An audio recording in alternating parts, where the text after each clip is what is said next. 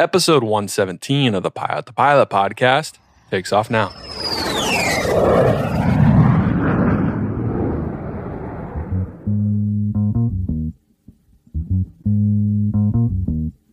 My name is Kevin Coleman. I'm a professional airshow performer, and I was a part of the Challenger class of the Red Bull Air Race.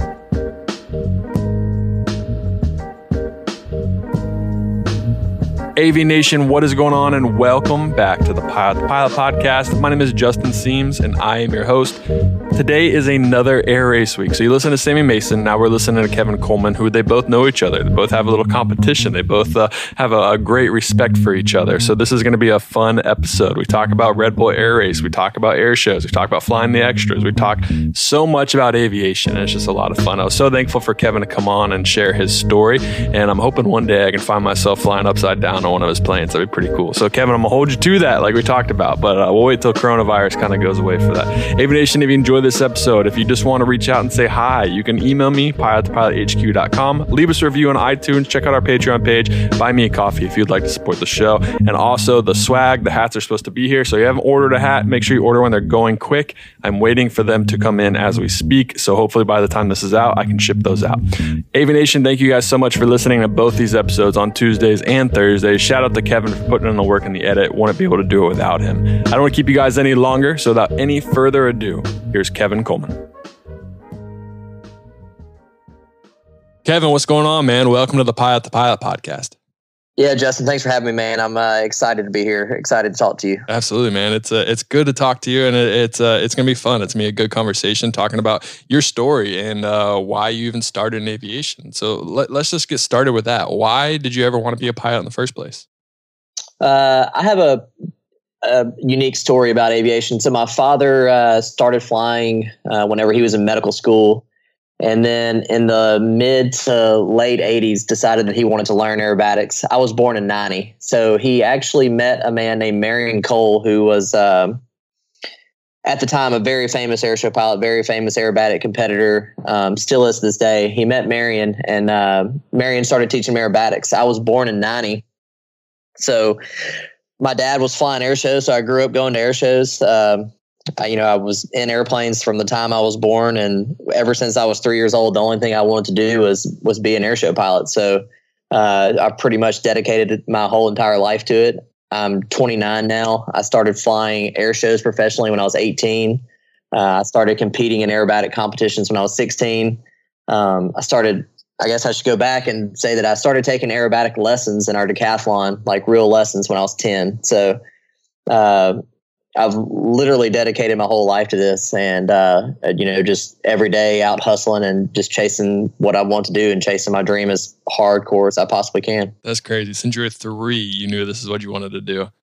Yeah, I've never wanted to be anything but a but a pilot, specifically an aerobatic airshow pilot. You know, when I was a kid, all I played with was uh, with airplanes and uh, you know my dad flew air shows uh, from before I was born until I was seven. Then my older brother started flying air shows, and I started helping him. He was flying a Pitts. He's ten years older than me, so um, you know I'd go to all the air shows and help keep the plane clean and put gas in and smoke oil and stuff like that, and just trying to take in as much as I possibly could. And uh, all that little bitty things that I've been able to experience growing up have helped me get to where I am now. What do you think it was at age three that made you catch on to, to, aerobatics or flying in general? Was it kind of the smells, the senses of it? Like what what what what specifically triggered your love for aviation? You know, it's people ask me that. It's kind of hard to know because I was, I mean, I was so little. It's kind of hard to even remember what it's like. You know, people. Another question I get is people ask me, you know, do you ever get sick? I'm like, I've never been sick. I I don't remember you know what it was like in my first aerobatic rides because I was so little. I was you know three or four years old. So, uh, yeah, I mean, I, I, guess just everything about it. I was around a lot of very cool people as a kid. You know, obviously being around Marion Cole, he taught me how to fly, how to, how to fly aerobatics, uh, and that experience goes a long ways. And just being around people like Sean Tucker and Mike Goulian and uh, Kirby Chambliss, all these guys uh, were family friends because of my family being in the business and specifically my family being associated with Marion Cole is uh, what gave me those opportunities to be around those people. Uh, and yeah, I mean, I just when I was a kid, like, you know, those guys like Sean Tucker and Goulian and Kirby were, you know, my heroes. Like I didn't really look up to people and, you know, baseball players or basketball players or anything like that. Those are the people that I looked up to. That's so cool. So, uh, yeah, so I just, you know, it's cool because I've got uh, pictures with Kirby and Michael as a kid, you know, like five, five or six years old in front of the airplanes at Oshkosh. And then, uh, you know, fast forward to today and they're, I would consider them some of my best friends. Uh, so we, you know, even when we're not doing air shows and racing together, you know, myself, Michael, and Kirby are doing other things together. So it's been very cool to of them to allow me to get to know them the way that I do, and you know, treat me the way that they do. Yeah, it's really interesting when someone has that passion and that drive to do something at such a young age, and even like later, like I say in middle school or elementary school or well, high school, whatever it is, to, to find that drive. I mean, high school might be more common, but that age, I've only met one other person in, in my life. And it was when he was, I think we were in kindergarten. He knew he wanted to be a Navy fighter pilot. And he had that goal all throughout his life. And he became a Navy pilot and he is doing that. Uh, but what did your friends think? Because we always thought he was like crazy, not necessarily crazy, but like just he knew what he wanted to do, and we didn't really understand that at a younger age. Uh, what were your friends like? Uh, were they all involved in the same thing? Because it sounds like you're kind of surrounded by that kind of community. Or did you have friends that are like, "Oh, this dude really wants to be a pilot"? All right. Uh, yeah, so I grew up in a super small town uh, in Louisiana where I still live today. Uh, so you know, all my best friends from kindergarten are still my best friends today. I grew up in a town of about 1,500 people. Um, I graduated high school with 14 people. 10 of us went from kindergarten to graduating high school together.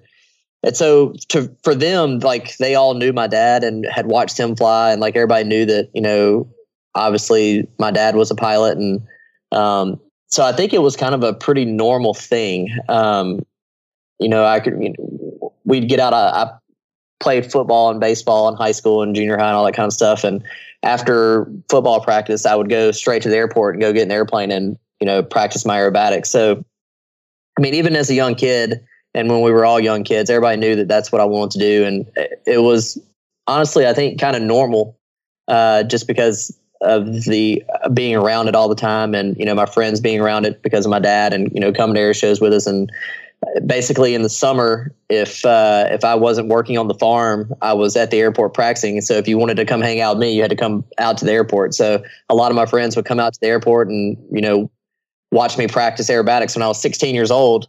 Uh, you know, just being able to solo and go up in the aerobatic box and practice aerobatics. If you know people would come out and watch me then, and uh, you know now it's pretty cool because the same friends get to come to all these big air shows that I fly and air races that I fly. So uh, you know, it's just it's neat to me to know that I've had the same very very close group of friends, uh, you know, since I was four years old, basically to to now, and uh, you know, it's between them and the flying thing, everything's it's just normal everyday life for me. So uh, I guess the long the long the long answer to that is uh, I don't think anybody thought I was crazy or you know none of the kids thought I was weird or because everybody knew that that's just what was going to happen and and uh, you know what did happen. That's awesome. Uh, what was so your dad was a, is a doctor. Uh, my wife's in med school right now, so it's kind of funny to hear that. And but um, what was it about aerobatics that made him want to do that? Because most doctors, you know, they have this uh, this full career where they're making a lot of good money and they just want to go fly for fun. They don't necessarily want to do aerobatics. But it sounds like your dad was like, "Nope, I want to do air shows. I want to do all this stuff." Did Did he ever tell you, or do you guys talk about why he started in that and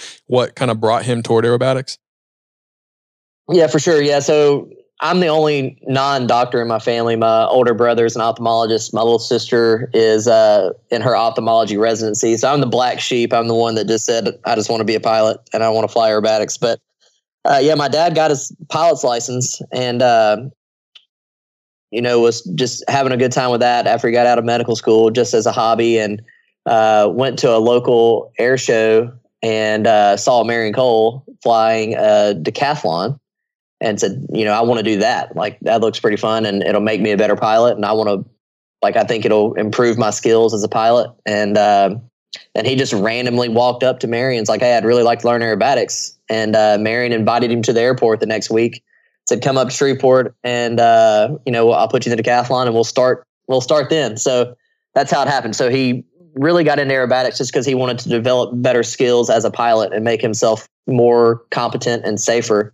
And then as he started aerobatics, he just fell in love with it and decided that he wanted to do air shows as a hobby. You know, he didn't do it full time like I do it. He does, you know, he would do six, seven, eight, ten shows a year just as something to do on the weekends. And uh, so that's how he got into that. But my family got into aviation um, from uh, my two great uncles. I have uh, one great uncle got killed uh, in a P 47 in France. And then uh, one of my uncles, great uncles, survived uh, the war. He was flying P 51s. So my dad grew up around my uncle that survived and hearing all the stories about flying with his buddies in P 51s and stuff in the war. And uh, that's what really sparked his interest in aviation. Gotcha. Yeah. Uh, my grandpa flew in, in World War II as well he flew the Chinese Burma humps, and I'd never got the chance to ask him any of those stories, which I wish I was able to because I didn't really fall fall in love with aviation until later in my career. But yeah, it's really funny how kind of the war kind of helped create more generation of pilots. Like it kind of forced people to become pilots in one point, and then from there on out, it just kind of fostered that love and passed it on from generation to generation. And it's interesting to hear the different stories between people, and it's either they're the first generation pilot or they're um, third generation or fourth generation. You know, it's it's pretty cool to to see kind of how that all works out. And it's also interesting that to see your dad, he he went up and shot his shot, man. Like it might feel like most people nowadays when they go up to someone like that that has that kind of like prestige and is, kind of they might consider them like an untouchable, not really able to talk to them, let alone go ask to go fly and teach them how to do aerobatics, you know? Yeah, and you know, that really uh, tells you how good of a person Marion Cole was because when my dad walked up to him that day, I mean, that would basically be like walking up to Sean Tucker or, Michael Goulian or Kirby Chambliss today and be like, hey, I'm just some random guy. Will you teach me aerobatics? And them saying yes.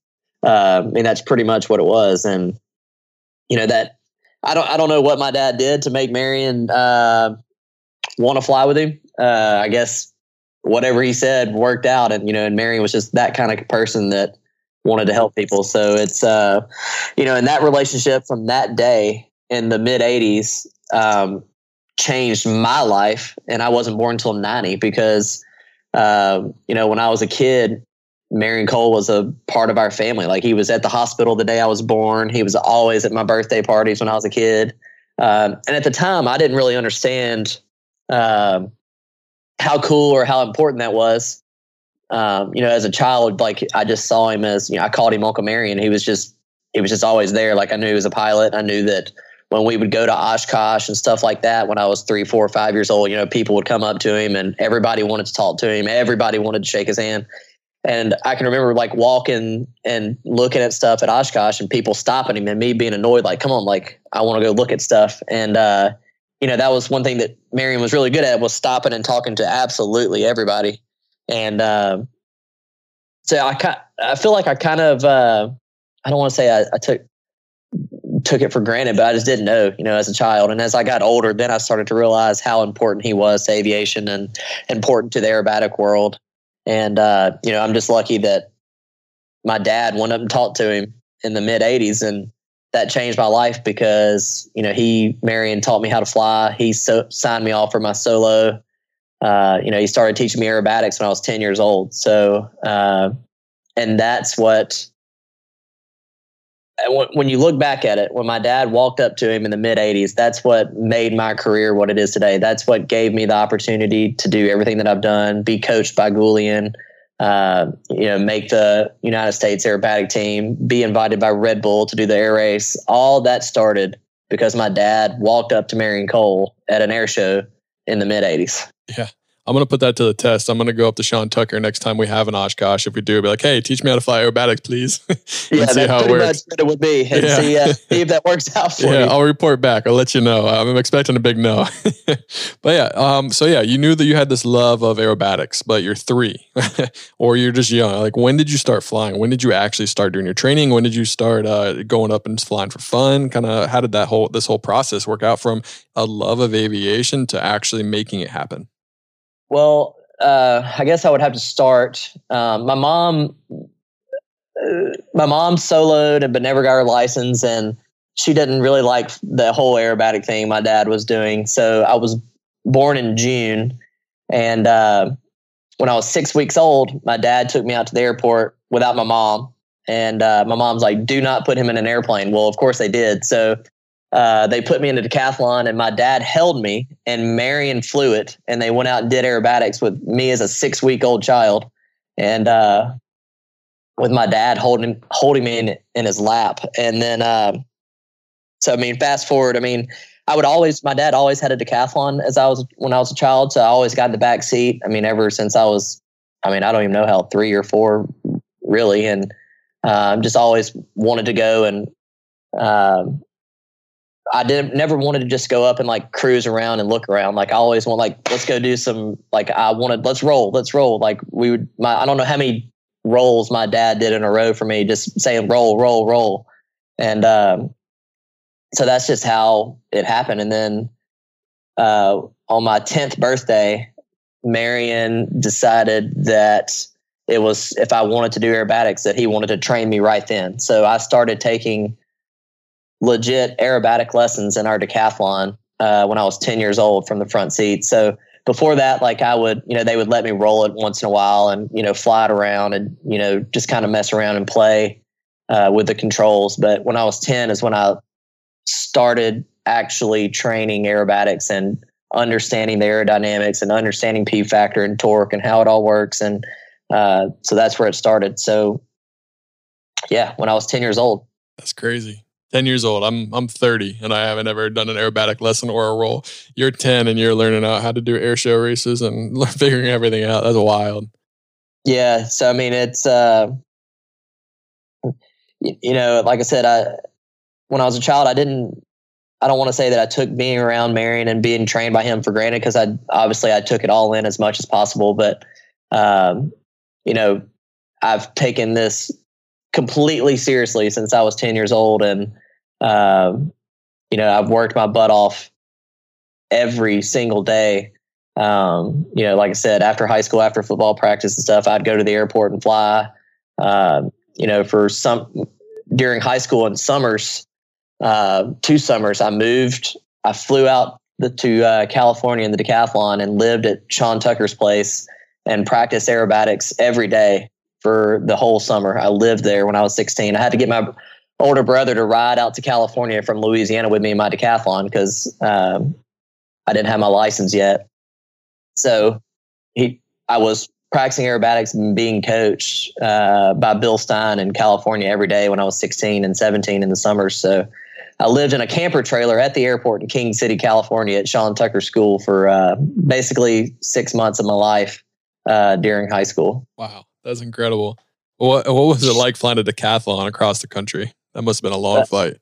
It was, yeah. Uh, you know, the decathlons are just such good airplanes, and I've got um, a little over a thousand hours in a decathlon, and uh, just such such a good airplane. So going back to the decathlon, so that's what Marion started training me in. And I, ever since I was five years old, I knew that I wanted to fly an extra, and that's because of Michael Goulian. Whenever in Oshkosh in 1995, um, what Michael had just come off winning the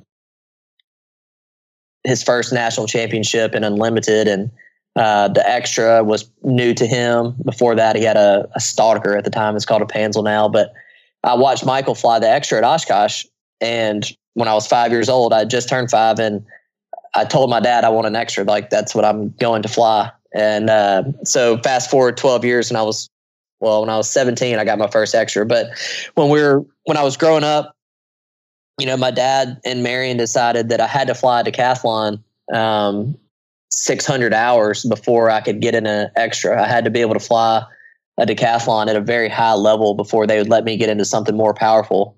And what that was is you know the decathlon teaches you real stick and rudder skills and how to do energy management and you know how to really fly aerobatics and stuff that the extra is really easy at like the energy management in an extra is super easy because it's got a lot of power and it's easier to to do things like that so um, when they told me i had to have that many 600 hours before i could even consider getting uh, in an extra uh, i just put my nose down and started going at it. And then uh, when I was 16, um, I had a little over 500 hours in a decathlon.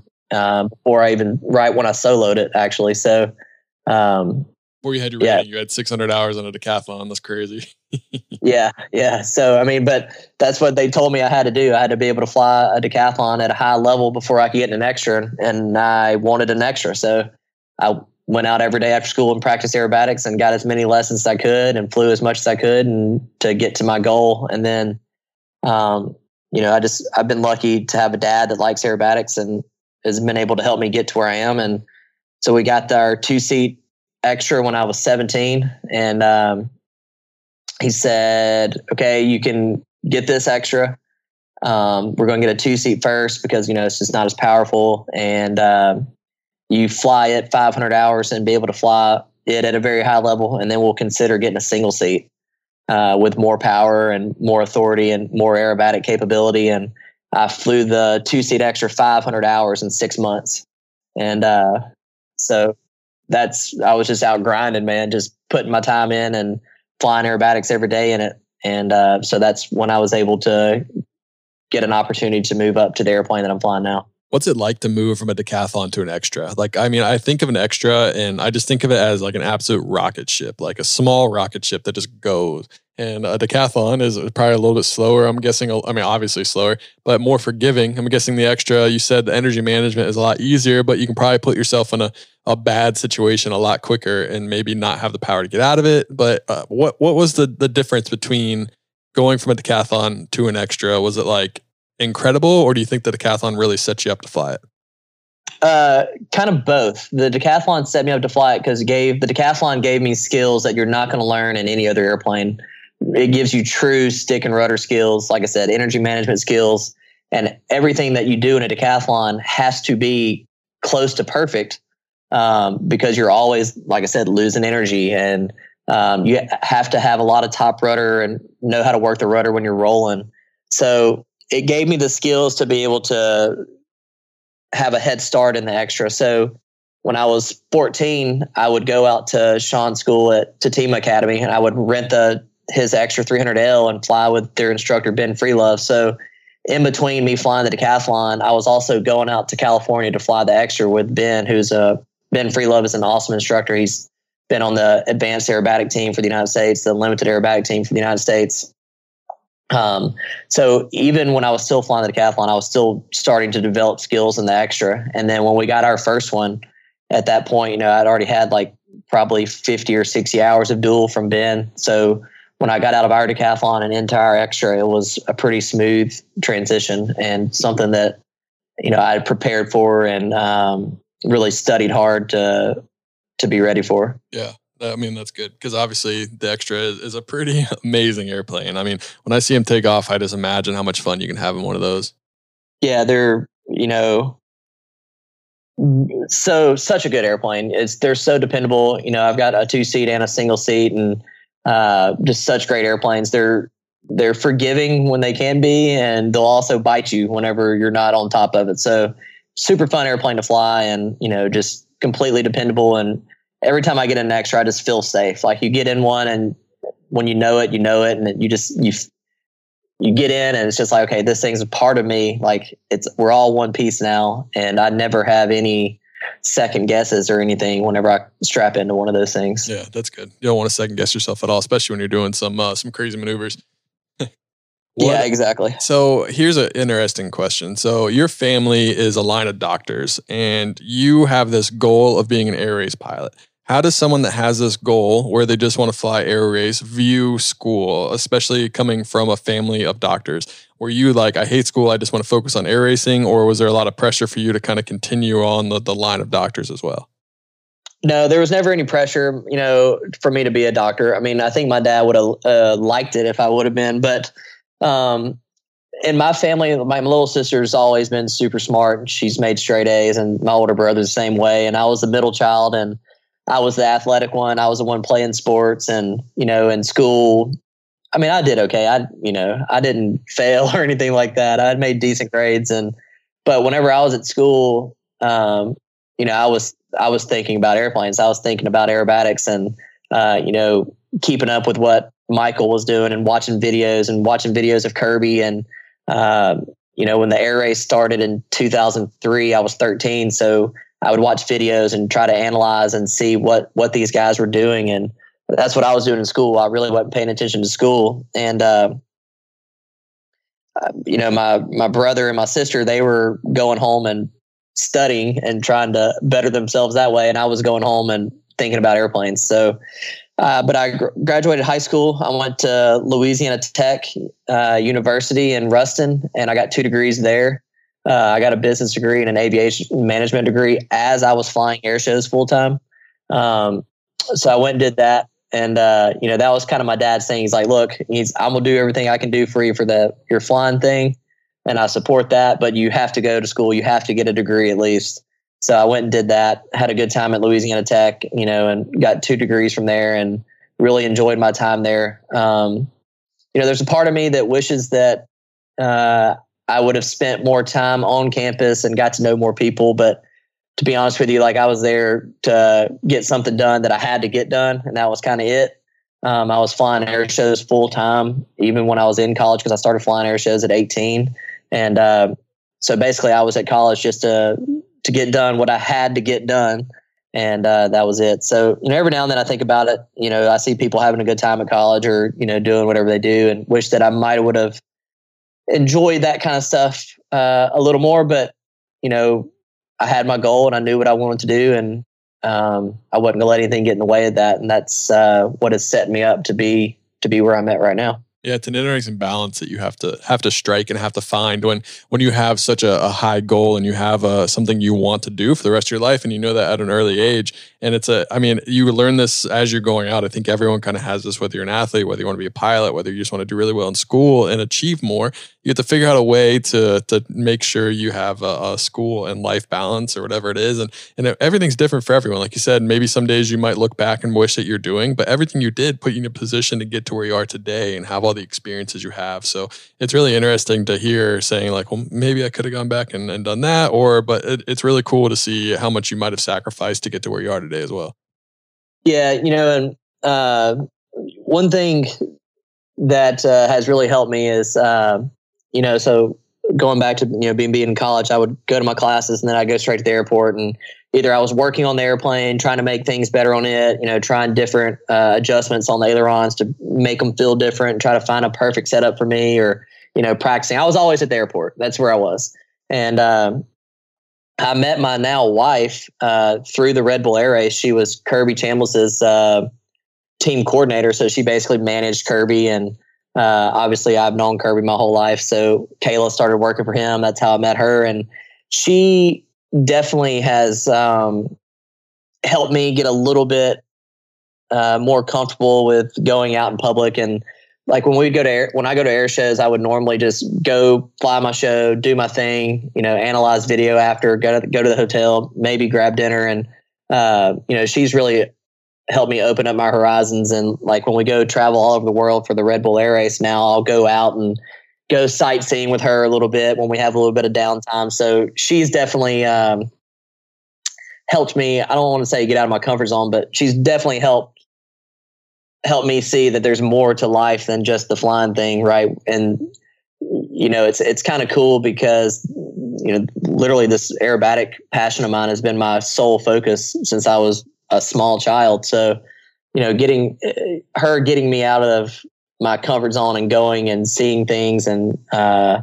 having other experiences has been fun. And you know so that's that's really helped i would say my quality of life go up because uh, you know i'm not thinking about aerobatics and flying 24 hours a day. Now it's like 22 hours a day. So it's uh, it's been it's been really fun yeah. doing all that stuff with her. Well, it's great when you have a career that gets you to see the world, but it's a shame if you don't get to experience any of those those great things in the world, you know. So it's great that she can do that and, and help out in that way. Yeah, for sure. You know, like we've we've been uh, I think we counted up somebody asked us a few weeks ago how many countries we've been to together and it's like 22 or 23 countries. Um, and that's all because of the air race and because of Red Bull and you know what what opportunity they've given me and uh, so yeah, we've gotten to see some awesome places. You know, we've been to Russia a few times, been to Japan, been all over Europe, uh, you know, all over Asia, and um, so yeah, so you know, getting to getting to go out into these awesome cities that that we get to go to for the air race and look around and you know see other cultures is, has been very cool and something that I would not have done if it wasn't for Kayla. I would have definitely just gone back to the hotel and you know analyze video and try to make my flying better. So you know turning your brain off for a couple hours a day is uh, is a good thing. And it took me uh, well, I'm 29 now.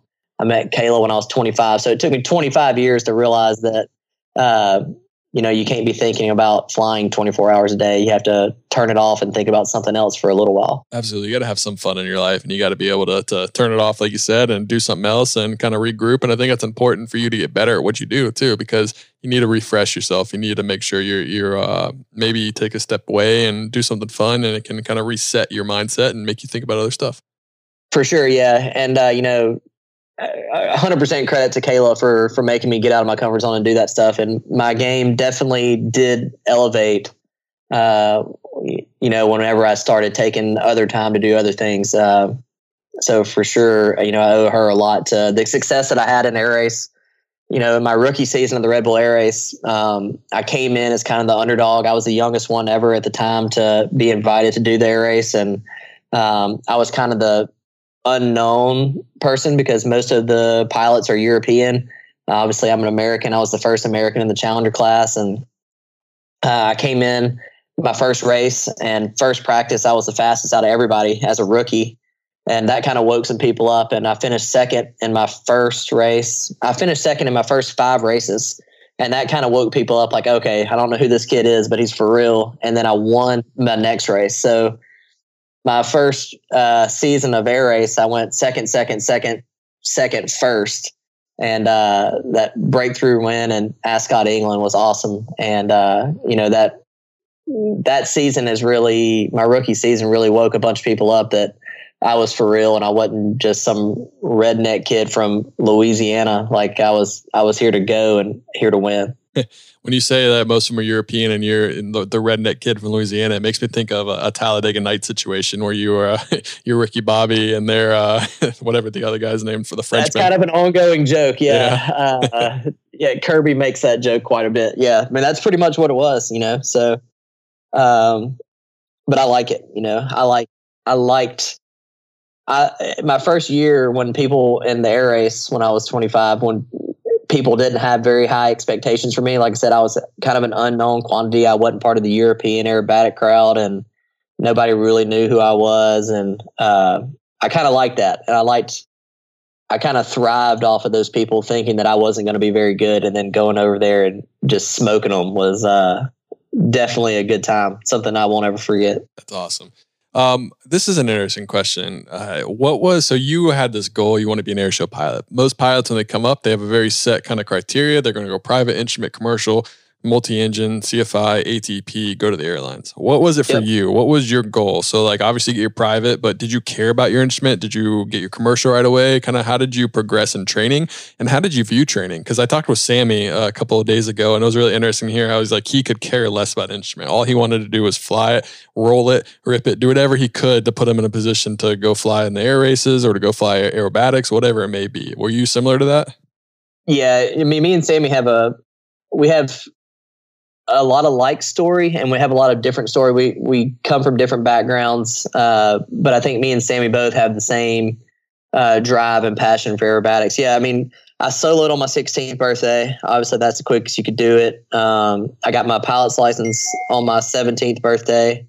Uh, I went ahead did my instrument because I was, you know, my my dad was I was I was a kid, so I wasn't smart enough to to see all this. And you know the the odds of somebody making it to the level in aerobatics and making money doing this as full-time job are very very very low. There's only a handful handful of people in the world that fly aerobatics fly shows fly racing as their full-time job.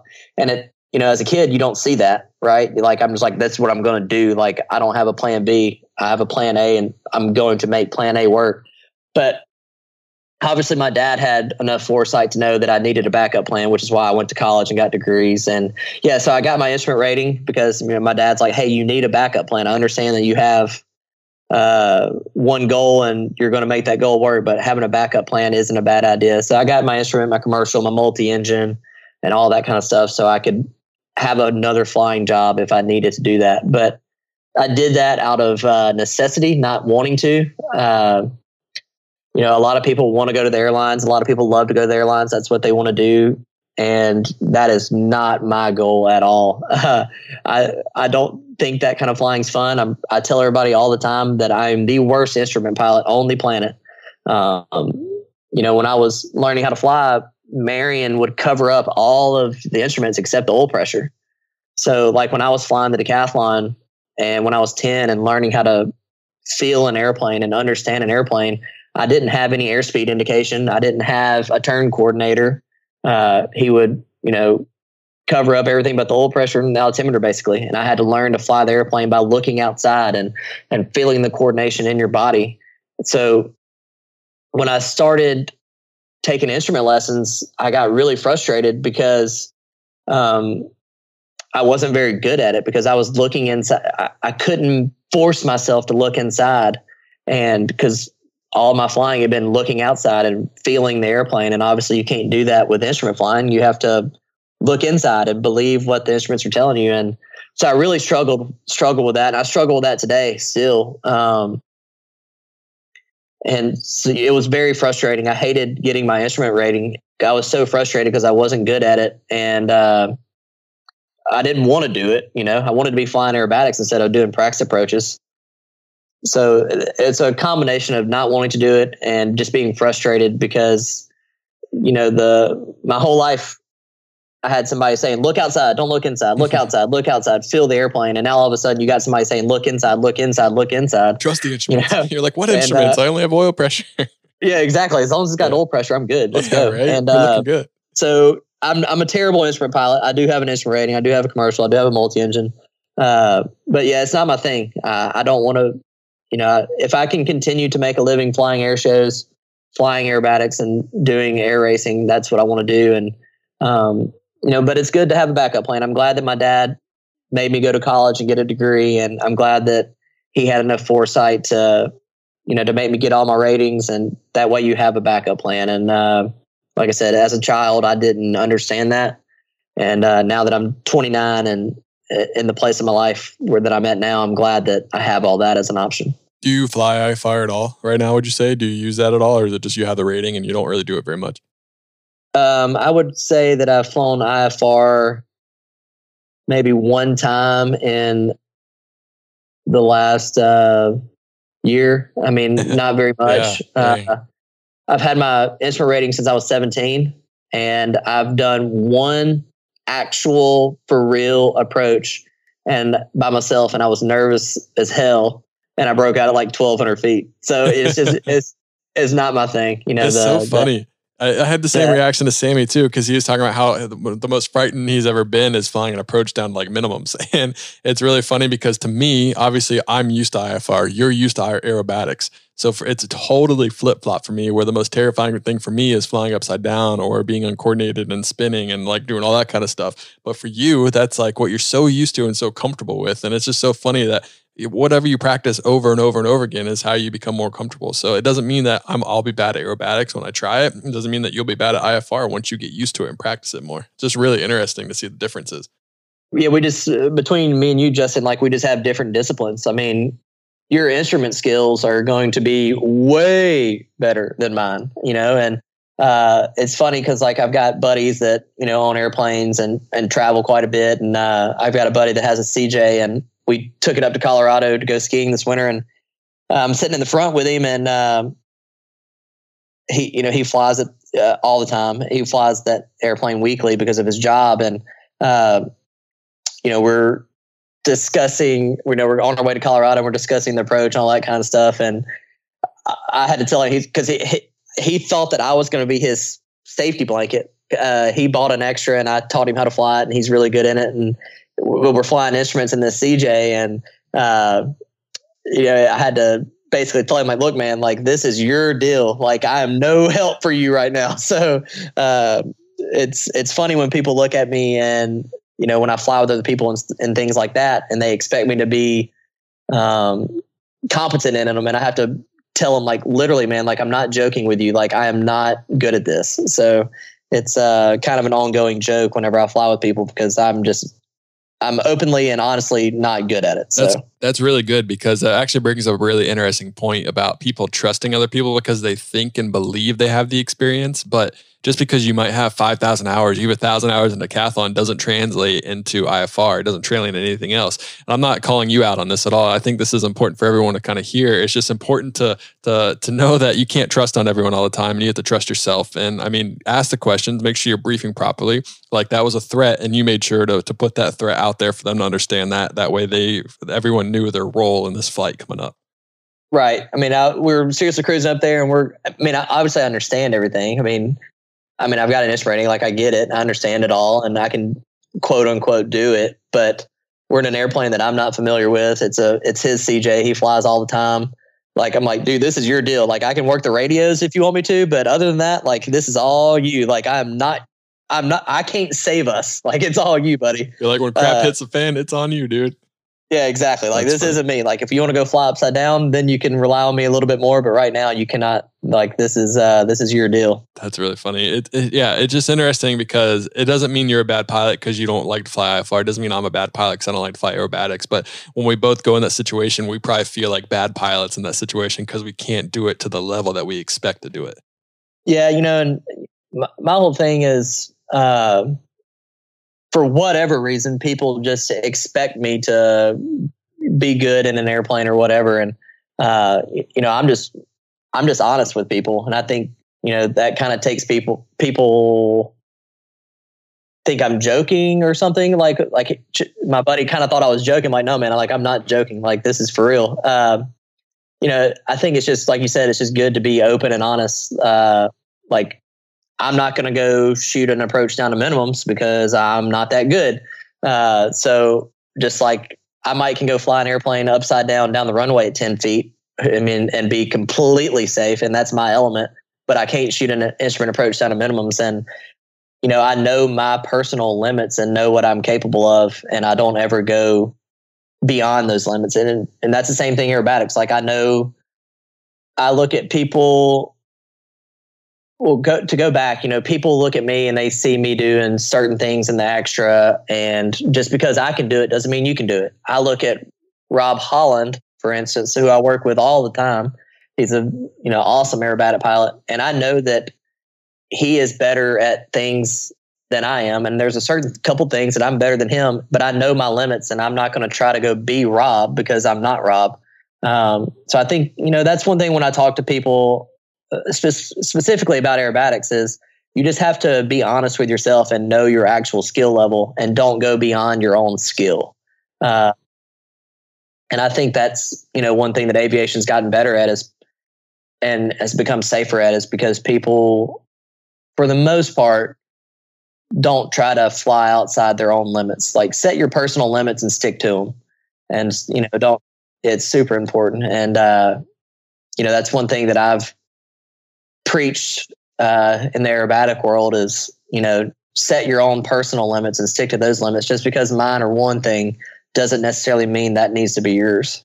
Absolutely, and that's important. And obviously, there's ways where you you learn more about yourself as you're flying, and you want to try new things. But there's certain ways to do it. And I think the mentality you have and what you have is great, and what you said is amazing. And I hope people get that out of this: is don't be macho, don't have an ego, don't think you are God's gift to aviation. Uh, they, the plane will humble you, and experience will humble you. And uh, if you keep pushing yourself, one day it's going to come back to bite you in the butt. Exactly. Yep. Completely. And you know that, like I said, that goes for aerobatics and just normal flying. Like you, you know, like we were just talking about instrument flying.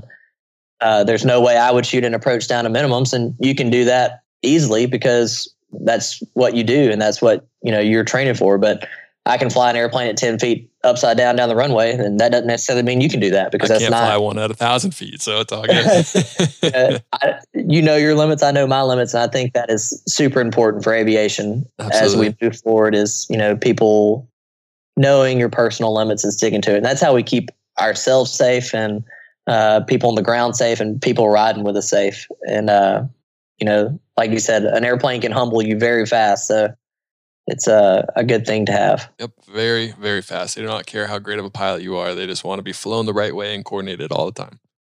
Aviation, I interrupt today's Pilot to Pilot podcast with a message from our sponsor. Today's sponsor is Anchor. Download the free Anchor app or go to anchor.fm to get started today. Why, you might ask? Well, you might be finding yourself with some free time and you always thought, maybe I can make a better podcast than Justin. Well, here is your chance to do so. Go to anchor.fm or the Anchor app and you can download it for free. There's creation tools that allow you to record and edit your podcast right from your phone or computer. Anchor will distribute your podcast for you so it can be heard on Spotify, Apple Podcast, and many more. You can make money. That's right, money for your podcast with no minimum listenership, and it's everything you need in one place to make a podcast. Go to Anchor app or anchor.fm to get started today.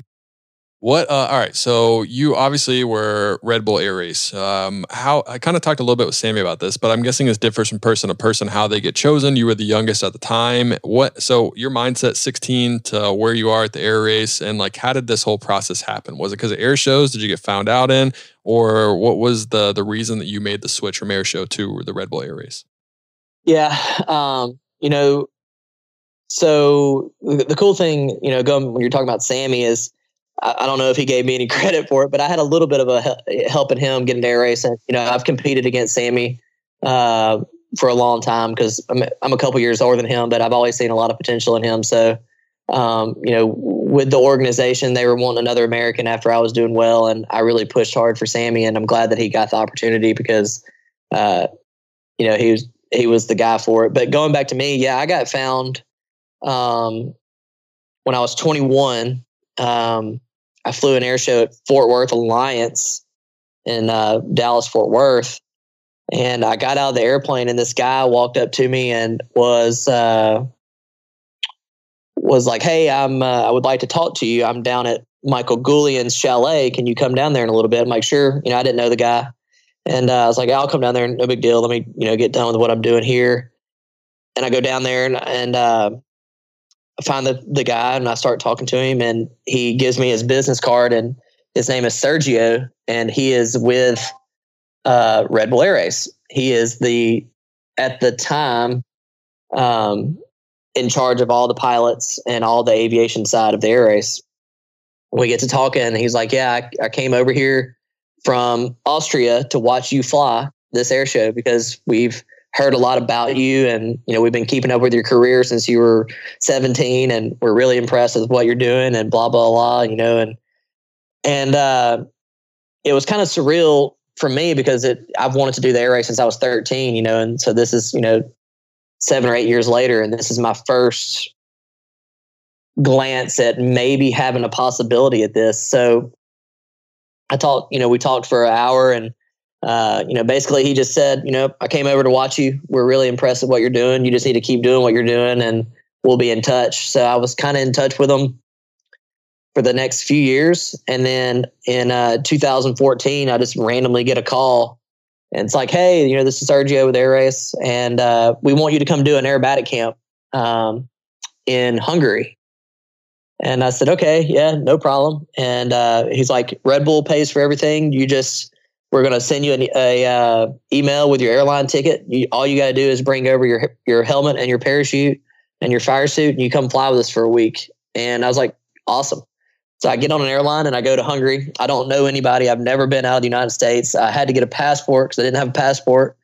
Uh, I get over there and uh, there's three of us at this camp, and uh, I'm by far the youngest. Um, I didn't know the other people, and kind of out of my out of place, right? Because like I was the it, I wasn't part of the European club, like I wasn't in Europe European aerobatic competitions, and um, but it was an awesome week. I got to fly. They let me fly the edge. They weren't letting anybody else fly the edge. Everybody else was flying a uh, a two seat extra, and they're like, Kevin, we want you to fly this edge.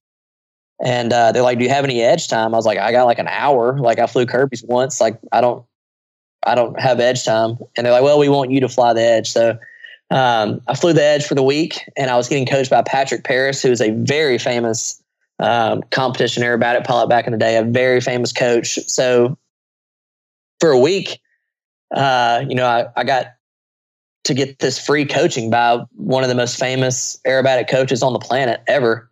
And I just took it all in and, you know, knew that if I didn't get another invite or if I didn't get a shot that that I needed to take full advantage of this opportunity to work with Patrick and uh, learn as much as I could because I mean I don't know what his fee is a day, but it's a bunch. So with somebody else paying for it, I wanted to get as much out of it as I possibly could. So I worked with him for a week and um, they're like, all right, Kevin, you know, thanks for coming. You know, it's, it's been great. You did a great job and kind of went home and not knowing what was going on. And I really didn't hear anything for a year. So I was like, man, I don't know what I did, but I blew the opportunity. I guess I didn't do good enough. And then the middle of 2015, I get another call. It's like, hey, we want you to come to a second aerobatic camp. Can you be in Austria next week? I'm like, yeah. They send me another airline ticket and I go over and I do an aerobatic camp. And uh, same thing, flying the edge with Patrick Paris, and there's two other people there, and uh, kind of the same kind of thing. And I go home, and in uh, a few months later, I get a call, and they're like, "Hey, we want you to come do a uh, a qualifying camp uh, in Spain." And at, at, first, I didn't really understand what they. I was like, okay, just another aerobatic camp. I was like, I'm just going to be flying aerobatics again, like just getting coached. And they're like, no, this is a real. You're in the track. We want to see you in an air race track and see what you can do in a track. So, well, you can you be in Spain in December? I'm like, yeah, for sure. So I went over and we did a qualifying camp for a week, and uh, there was, uh, I think, five of us no, there was more than that. There was probably eight of us there. Uh, a couple people that I knew of, nobody that I knew. Um, I was the youngest one, clearly, and um, you know, I I had I was the youngest, and people looked at me as the youngest, and nobody really knew who I was. The the other competitors there trying to try out, and um, you know, I was kind of portrayed as the young person with not as much experience, but in reality, I had more aerobatic time than most of them, to be honest. And uh, you know, the I got in the track and I excelled right off the bat. Like I was the first one that they let do a full track. So you come in and they just make you fly straight and level through one gate, and like it's at the first time you do, it's like, oh my gosh, they look small and they look low. Um, and there's no way you can make this airplane fit through it going straight through it. And uh, so they start you out really slow, then they let you do two gates, and then they let you do just a chicane. Um, so th- as that progressed, I was the first one that they let do a full track, and uh, by the end of the week, they were just the coaches were honest, like Kevin, just go do whatever you want to do, just play around in the track, and uh, so I, you know, I had a lot of experience down low because I was flying air shows at the surface, and because uh, I'm the youngest person to ever have a surface waiver in the United States at 19 years old and uh, you know, most of the European guys, they only flew at like 300 feet or above because that's what aerobatic contests are. So I was used to the ground and I, uh, you know, I didn't get any kind of ground rush or anything because I was kind of used to being down there. And um, I had a, it was just an awesome time in Spain. And then at the end of the week, they're, they uh, tell us, okay, we're going to, uh, you know, there's eight of us there or whatever. We're going to take three of you. Um, three of you have passed and uh, well, I think actually four of us passed. Four of you, four of you passed, but we're going to take three of you. And uh, I'm like, oh man. So you don't really know who they're taking, and you know, obviously everybody's put all this work into it. And uh, so I go home, come back to the United States, and I get a phone call the next week, and you answer it because you don't really know what's happening, right? It could be like, yeah, thanks for coming cool, see you later. And uh, I was just lucky enough to be one of the three that got picked. And um, so that's that's where it started. And we went to Abu Dhabi that February of 2016. And again, I show up and none of the master pilots knew who I was, the older guys, except Kirby and Michael. And uh, you know, I'm the there's only three Americans at the time, myself, Kirby, and Michael, and I'm the first American in the Challenger class. And everybody's kind of looking at me you know, differently because like I wasn't kind of a part of their group. You know, all the European guys, they all fly aerobatics together, they all compete together, and you know, I just wasn't part of that crowd. And uh, yeah, I had a great, great first race and was really good in practice. Was at the top two every time, qualified well, made hardly any mistakes, and uh, was able to. I almost won the race actually. So got second. Uh, it was close, and uh, you know, that first race is really what opened people's eyes that I was for real. And we got to the second race in, in Austria and that was kind of the next test. Was like, was you know, was the first race just kind of a fluke, and can he do it again? And I got second again, almost won again, and uh, the same thing for the next three races, and then won the next the sixth race of the year. So yeah, I mean, it just it couldn't have worked out better. And then you know, my whole air racing career, I did 21 races. Uh, and I finished in the top three 16 times. So 16 out of 21, I was uh, in the top three, and I won three races. And uh, you know these these races are hard to win. The uh, you, it's really hard to understand what all goes into a Red Bull Air Race and how hard it really is until you get there and you do it. You know, and, and going back to the when I was in my training camp, I texted Michael Goulian after the first day because I'd kind of me and Michael are friends, and you know we kind of joke back and forth, and we are always giving each other shit. So I joked with him because he didn't have a very good season the season before. I'm like, dang, you know, like you're not doing very good. You suck, kind of thing. Just messing with him. And uh, he's like, kid, it's not as easy as it looks. I'm like, yeah, yeah, yeah, old man, like whatever. And then uh, at that training camp after the first day in the pylons, I text Goulian. I'm like, dude, I'm so sorry for giving you a bunch of shit because this is hard.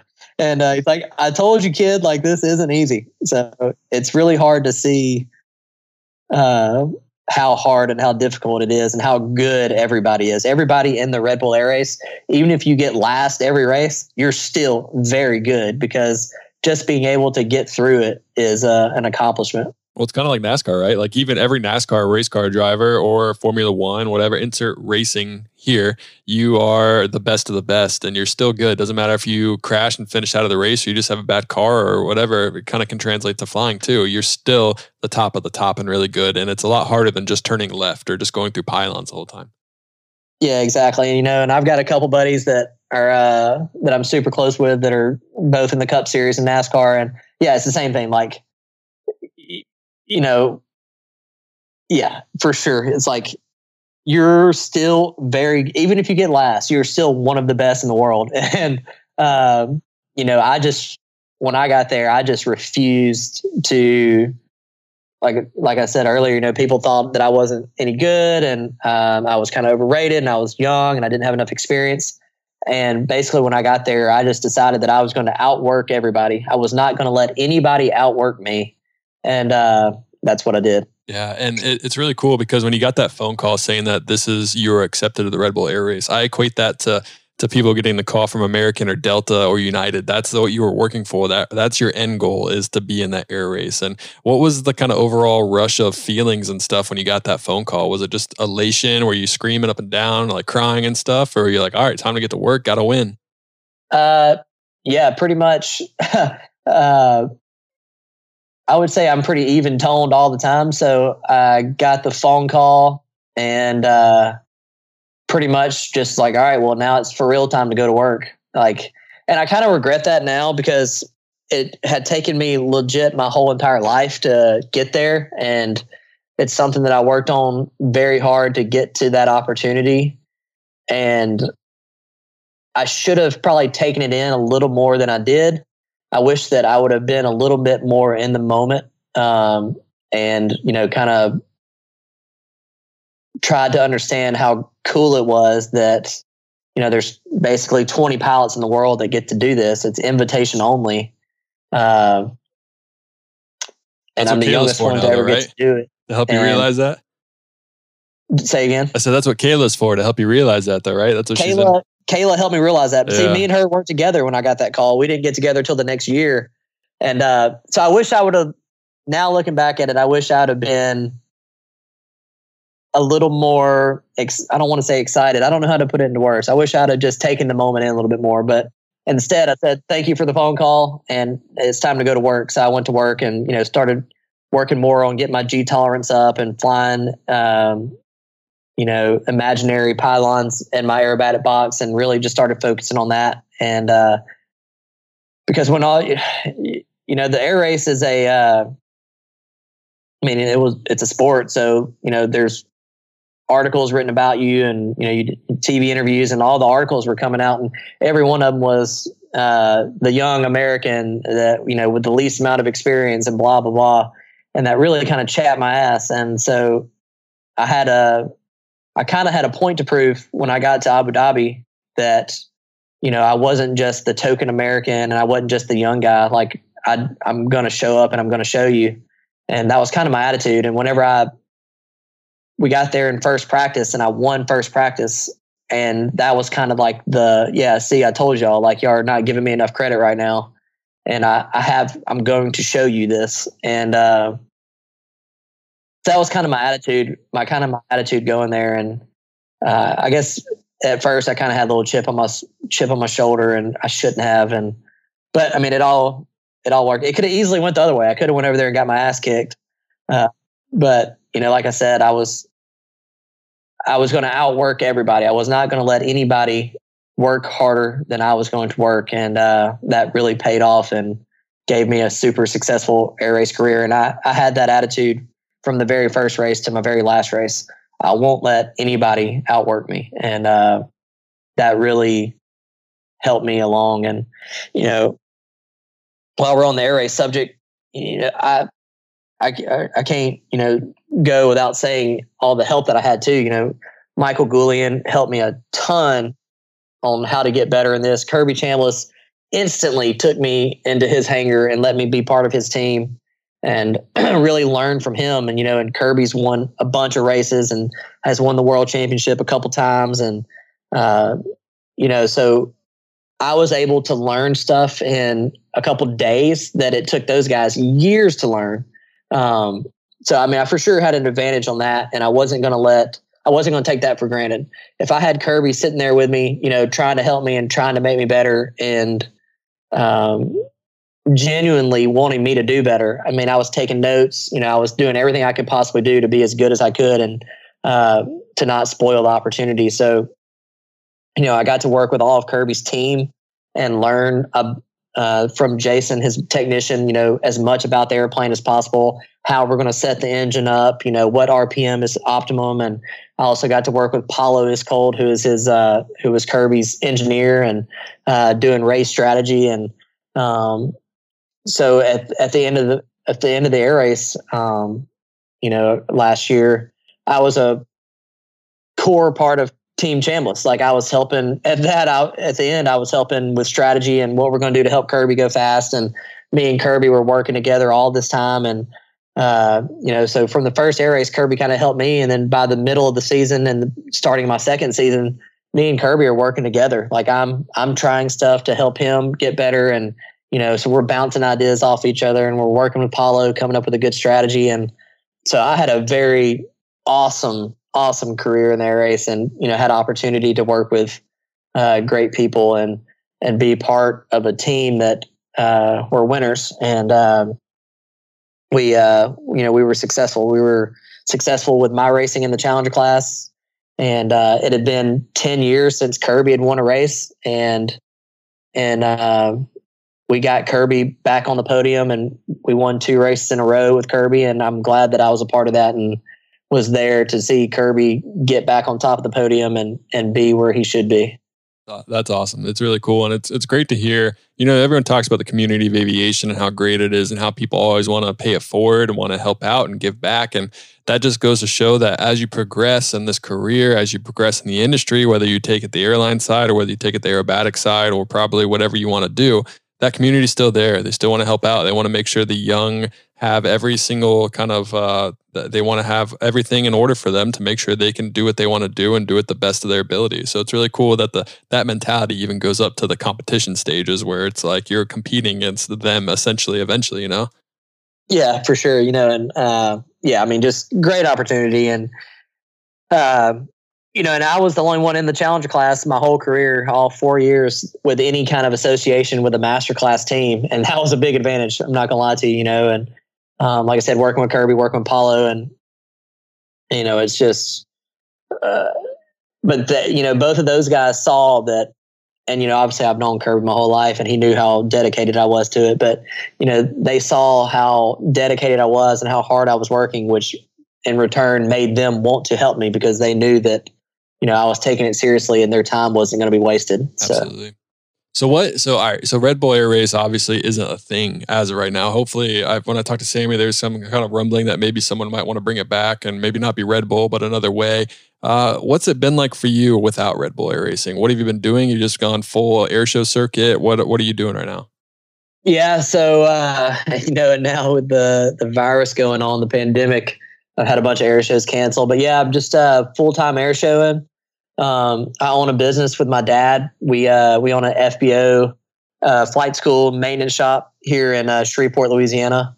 So uh, I'm just running the day to day operations out here with that, and uh, you know, trying to make that business side better, and um, still, you know, going out and hustling sponsors, trying to get a full time sponsor on the airplane and a primary sponsor, and uh, I still do stuff for Red Bull North America. Um, you know, whenever I started getting invited to do things for Red Bull in Europe, is kind of when I started a relationship with Red Bull USA, who is Kirby sponsor um, Red Bull North America. So I still do stuff for those guys when they need me to, uh, or when Kirby's unavailable to do something for them. They'll use me to go do it. Um, so just doing that kind of stuff. Uh, I got married in November, so I've been married for um, six months now or something close to that. So that's been fun. Um, um, but that's pretty much it, man. Yeah, just uh, you know, just trying to stay focused, trying to stay in flying shape, and with this whole COVID thing going on, all of my air shows have canceled up to the middle of July.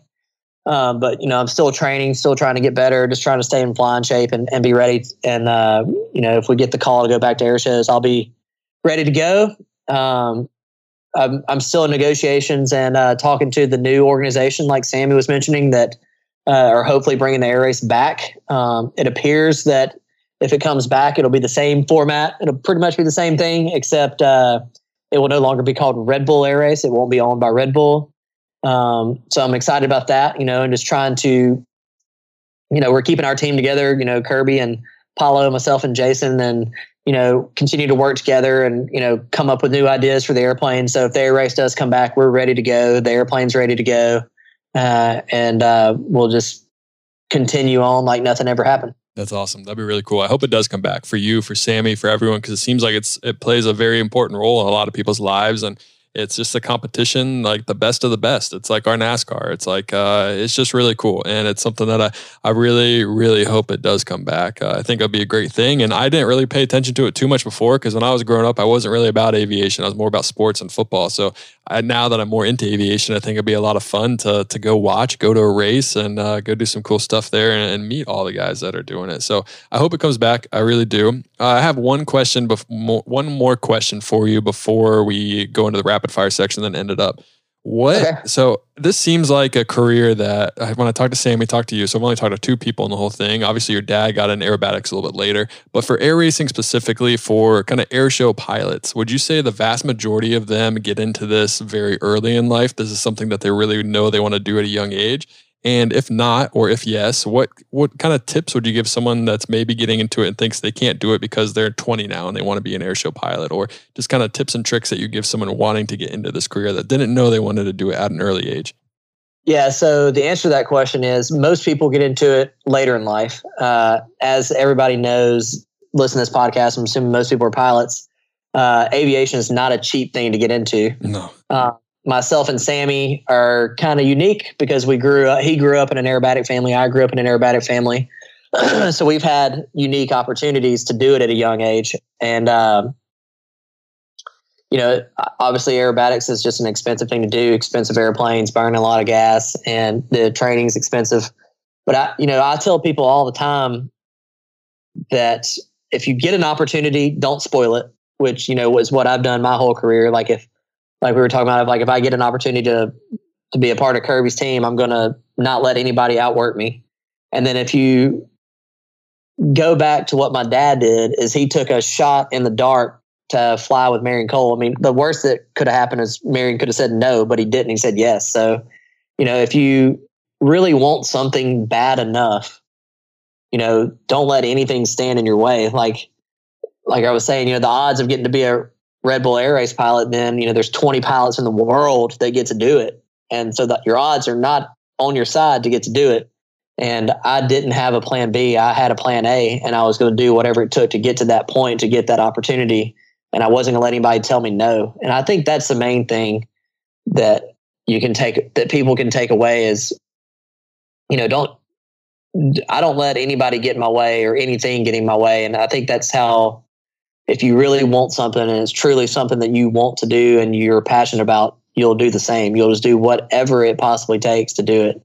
And, you know, my story is unique, but it all started because my dad asked one question. And I always say that the worst thing that can happen is somebody says no. Uh, but if they say yes, like that could be life changing. And that one yes before I was born changed the whole direction of my life. Yeah. And I, I, think we can say don't be afraid to go up and talk to people. Don't be afraid to ask the question. Now, uh, it's really important you know there's a difference between being annoying and being kind of just wanting to ask a question and figure out what to do with your career. But definitely go up and ask. You're probably going to get more no's and yeses. So don't let that deter you. But uh, ask people questions. Ask someone that maybe you don't think that would say yes, but you never know until you ask the question. You know, your dad didn't know that he was going to say yes. He was just like, oh, cool. I want to fly aerobatic. Can you help me? Oh, you can? All right, cool. Let's do it. But if he said no, he probably would have gone down to the next person and done it. Yeah, you know, and I can, I can't speak for everybody, but I can speak for the people that I'm close to in the aerobatic world. You know, the and again, I'm lucky that I get to hang out with these people that are my heroes, like you know Sean Tucker and Goulian and Kirby and Rob Holland and Bill Stein and all these guys. And I can 100% tell you that if you walk up to any of these guys at Oshkosh or anywhere else, and you say, "Hey, I want to learn how to do aerobatics," they might not say, "Yeah, come fly with me," but they will give you advice and they will try to help you. You know, I will just as long as as much as all these other guys. You know, you know the I, you know I look up to Sean Tucker and I look up to Goulian and Kirby, like I was talking about. You know, those are my my idols, my heroes as a child. They're still my heroes, and you know the cool thing about them that I can say is they've helped me and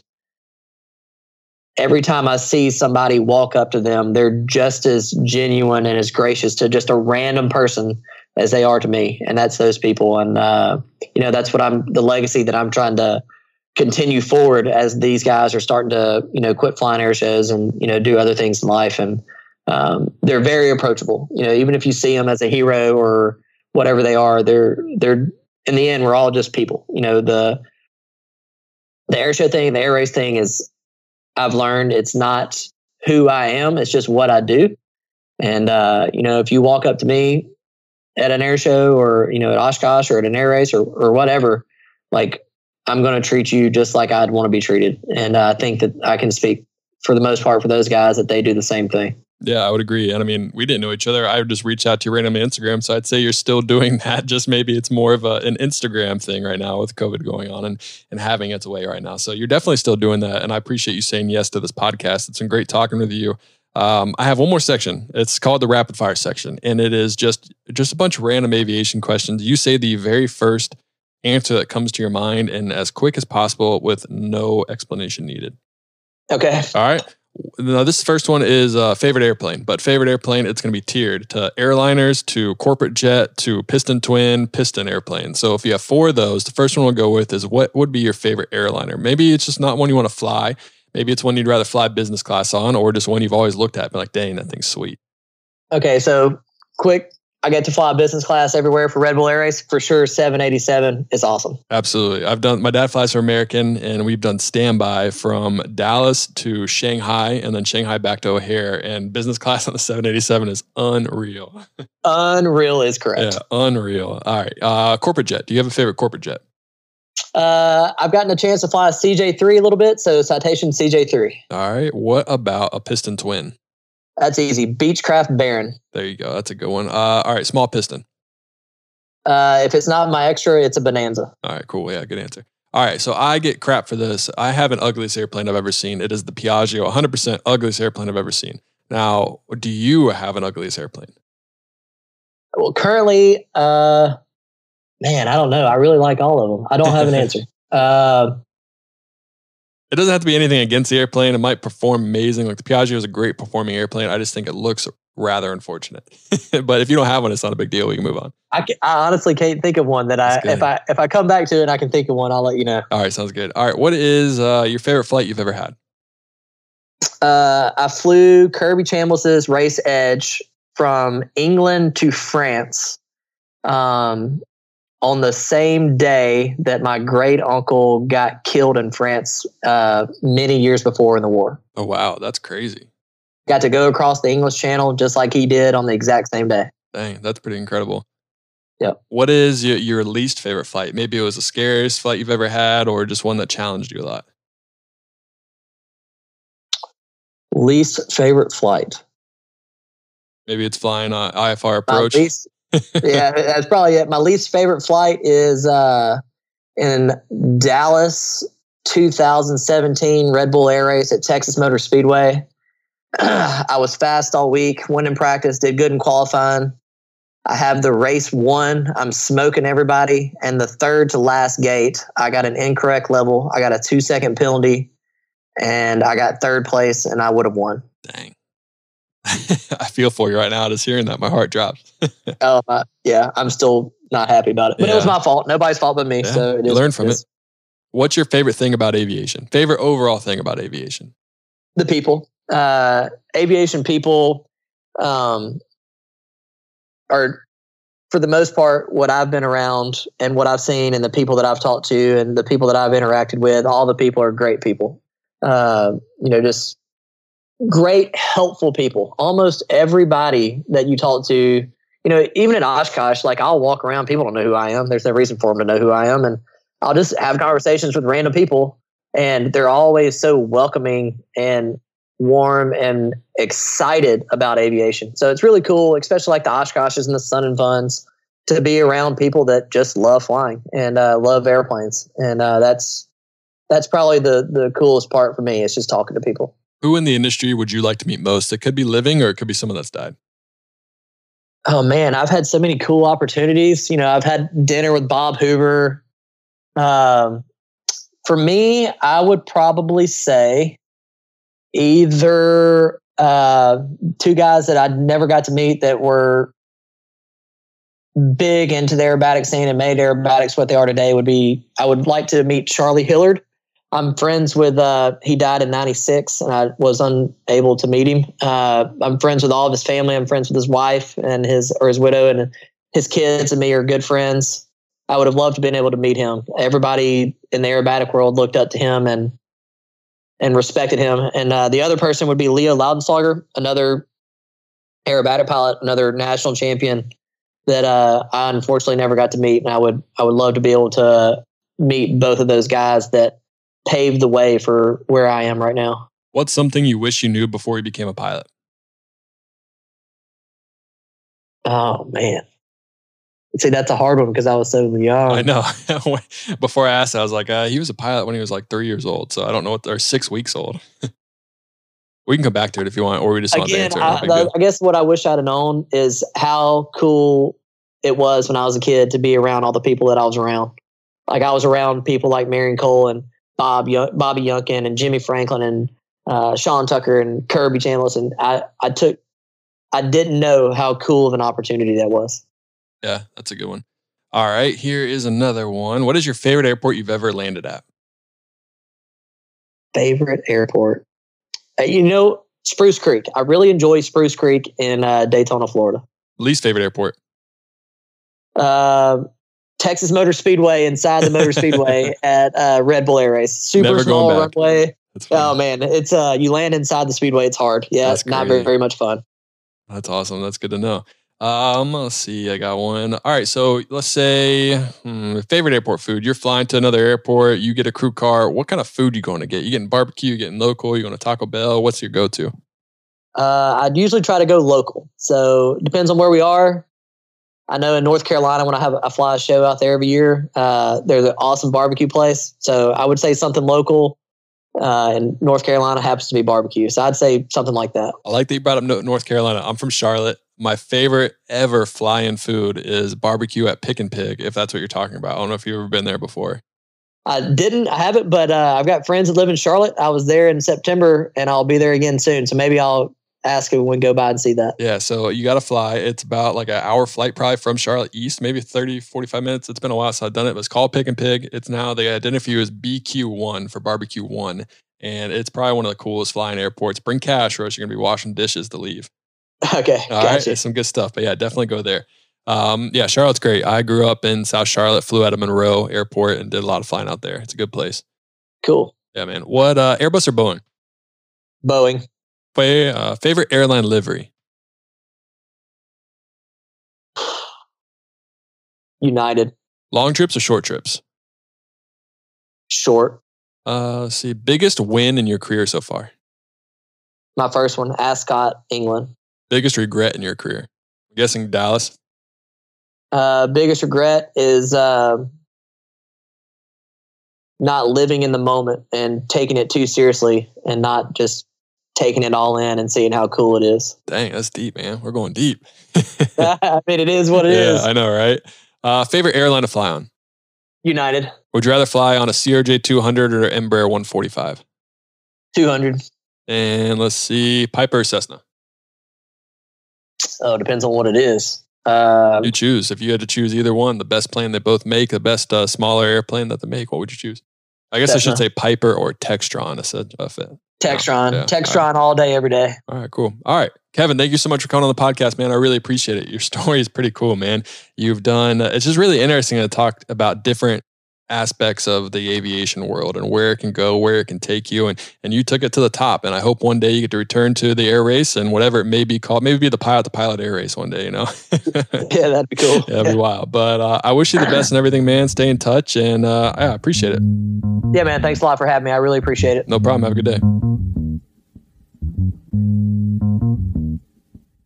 Aviation, that is a wrap of episode number 117 of the Pilot to Pilot podcast. Like I said earlier, if you enjoyed the episode, please make sure you leave us a review if you haven't already. The more reviews we have, it, it goes to show, uh, ranks what podcast is number one. And my goal is obviously to have the number one podcast. So the more reviews we have, the highly rated we'll be, the more likely someone else will be able to find it when they search pilot aviation, whatever it is. So please leave us a review, share with your friends, let everyone know that you're listening to the Pilot to Pilot podcast. And like I said, the hats are out. Make sure you go check those out. You do not want to miss out on that. It just takes a while to get these hats in, and coronavirus has really messed up the the uh, distribution of uh, of shipments and everything. But I hope you guys are all staying safe. I hope you're flying a lot. We have some great episodes lined up, and some that I cannot wait to share coming up next week. We have one more air race, and then we have a YouTube week, and then we also have a UFC fighter, which is an awesome, awesome episode. But Aviation, I hope you're having a great day. Stay safe, and as always, happy flying.